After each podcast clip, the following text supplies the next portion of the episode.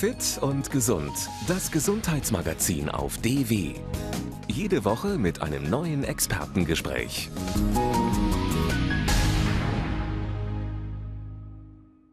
Und ich bin jetzt bei Professor Christian Witt, der ist Professor für Lungenheilkunde hier an der Charité in Berlin. Vielen Dank, dass Sie mich zu sich eingeladen haben. Was passiert eigentlich bei COPD in der Lunge? Im Wesentlichen ist die COPD ein Entzündungsprozess des Bronchialsystems mit nachfolgender Aussackung und Vergrößerung und Überblähung der Lunge. Und äh, die wesentlichen Ursachen sind das Rauchen, aber auch in anderen Teilen der Erde Rauchbelastungen durch Kochen am offenen Feuer, durch Heizungsemissionen. Und was hier für uns auch ganz wichtig ist, und das sind auch wieder neuere Forschungen, dass die Luftverschmutzung besonders in den städtischen Räumen sowohl durch den Verkehr, man weiß inzwischen 40 Prozent, als auch durch die Heizungsemissionen. Und die ersten Symptome sind das immer Husten oder Atemnot? Meistens fangen die Patienten an zu husten, bekommen auch Auswurf, nicht ständig, aber große Teile des Jahres. Und am Ende haben die Patienten auch Luftnot. Gar nicht so, wenn sie vor dem Fernseher sitzen, sondern wenn sie sich belasten. Also wenn sie Treppen steigen oder einkaufen gehen. Ist denn die COPD eigentlich ein Todesurteil? Nein, so, so kann man das nicht sagen. Die ist eine langsam fortschreitende Erkrankung in den meisten Fällen.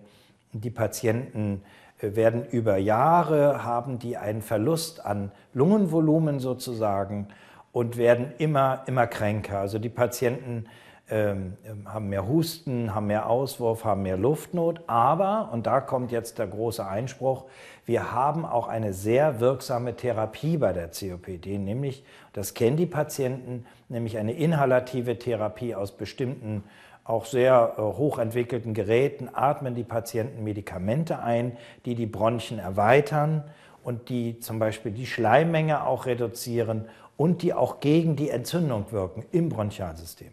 Und kann man damit die COPD eigentlich komplett heilen oder nur den Verlauf verlangsamen?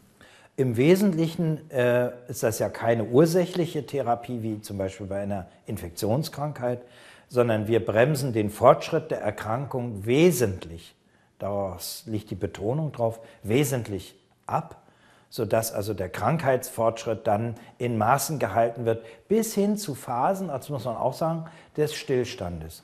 Und in manchen Fällen, zum Beispiel wenn auch der Patient aufhört zu rauchen, also die auslösende Ursache dann auch beseitigt ist, wird zum Teil seine Lungenfunktion auch besser. Diese Sprays ähm, und inhalativen Medikamente kennt man ja aus dem Bereich der Asthmatherapie, aber COPD ist nicht Asthma. Was ist denn der Unterschied? Also der Unterschied zum Asthma ist, dass wir nicht diese akuten Asthmaanfälle haben bis zum Status Asthmaticus, also schwere Atemnot, lebensgefährliche Anfälle, die sind bei der COPD nicht. Die COPD ist wesentlich langsamer, aber eben eine langsam fortschreitende Entzündung des Bronchialsystems und der gesamten Lunge am Ende. Wenn diese Medikamente nicht mehr helfen, dann steht am Ende der Strecke vielleicht eine Lungentransplantation. Auch das kann sein. Äh, die, unsere Patienten haben diese Perspektive. Dazu bedarf es auch bestimmter Bedingungen. Also wir haben eine bestimmte Altersempfehlung, äh, äh, was die Transplantation anbetrifft, müssen auch bestimmte Konstellationen der, der Lungenkrankheit haben, auch was umgebende Krankheiten, denken Sie an Herz-Kreislauf-Erkrankungen und andere. Alles das muss stimmen und dann erfüllt der Patient auch die Anforderungen für eine Lungentransplantation. Wir sind jetzt quasi auf dem Dach der Charité angekommen, ganz oben und stehen neben einem Gerät, wie ich es eigentlich nur aus dem Wetterstudio her kenne. Was haben Sie denn mit Klimaforschung zu tun? Wissen Sie, wir wissen ja seit einigen Jahren, dass also dieser Klimawandel, der sehr viele Auswirkungen hat, auch auf die menschliche Gesundheit wirkt. Und wir haben vor zehn Jahren so das erste Projekt geschrieben und haben überlegt, welche Auswirkungen hat der Klimawandel und das ist in unseren Breiten hier in Berlin in erster Linie Hitze, städtische Hitze, also insbesondere in Innenstädten. Welchen Aus, welche Auswirkungen hat das auf unsere Patienten, die zum Teil schwer krank sind, bis hin zum Patienten, die also auf der Transplantationsliste stehen und auf ein Organ warten. Also kann ich mir das so vorstellen, denn wenn eine Schlechtwetterfront kommt, dann wird auch die Lungenfunktion schlechter? Ja, vielleicht nicht, nicht ganz so, äh, so schlicht. Aber vielleicht stellen Sie sich vor, dass wenn es wärmer wird, sich auch unsere Luft verändert. Nicht nur die Lufttemperatur, sondern auch der Anteil von Schadstoffen in der Luft, gerade in Trockenphasen. Das heißt, heiße, trockene Luft ist keine gute Atemluft, gerade jetzt in urbanen Gebieten wie hier im Zentrum Berlins.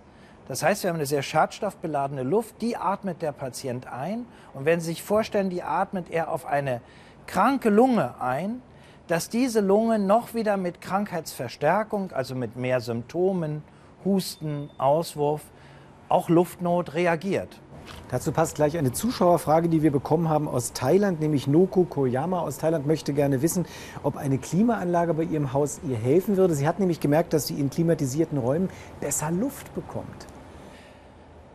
Also im Grunde kann ich dem nur zustimmen. Diese Klimatisierung hilft natürlich, die Luft abzukühlen, auch zum Teil die Luft sauberer zu machen. Und der Eindruck, den die Patientin hat, den haben viele Patienten. Gerade die auch mit der Lunge Probleme haben, also eine Lungenkrankheit haben. Chronische Bronchitis oder Asthma zum Beispiel. Und ich denke, äh, sie sollte darüber nachdenken, zumindest für die ganz heißen Tage im Jahr. Und das sind auch die ersten Erkenntnisse, die Sie haben. Was haben Sie noch rausbekommen an weiteren also, Erkenntnissen? Also wir haben Folgendes rausgekriegt. Wenn wir die Patienten hier in die Räume legen, die klimatisiert sind, aber mit einer besonderen Klimatisierungstechnik, nämlich mit einem Kapillarsystem. Das muss man sich so vorstellen, als wenn eine dicke Tapete an Wand und Decke gemacht wird, sodass die Wände gekühlt werden und es so kalt herunterfällt. Also nicht eine Klimatisierung mit einem Ventilator, wo wir möglicherweise die Keime noch durch den Patientenraum transportieren.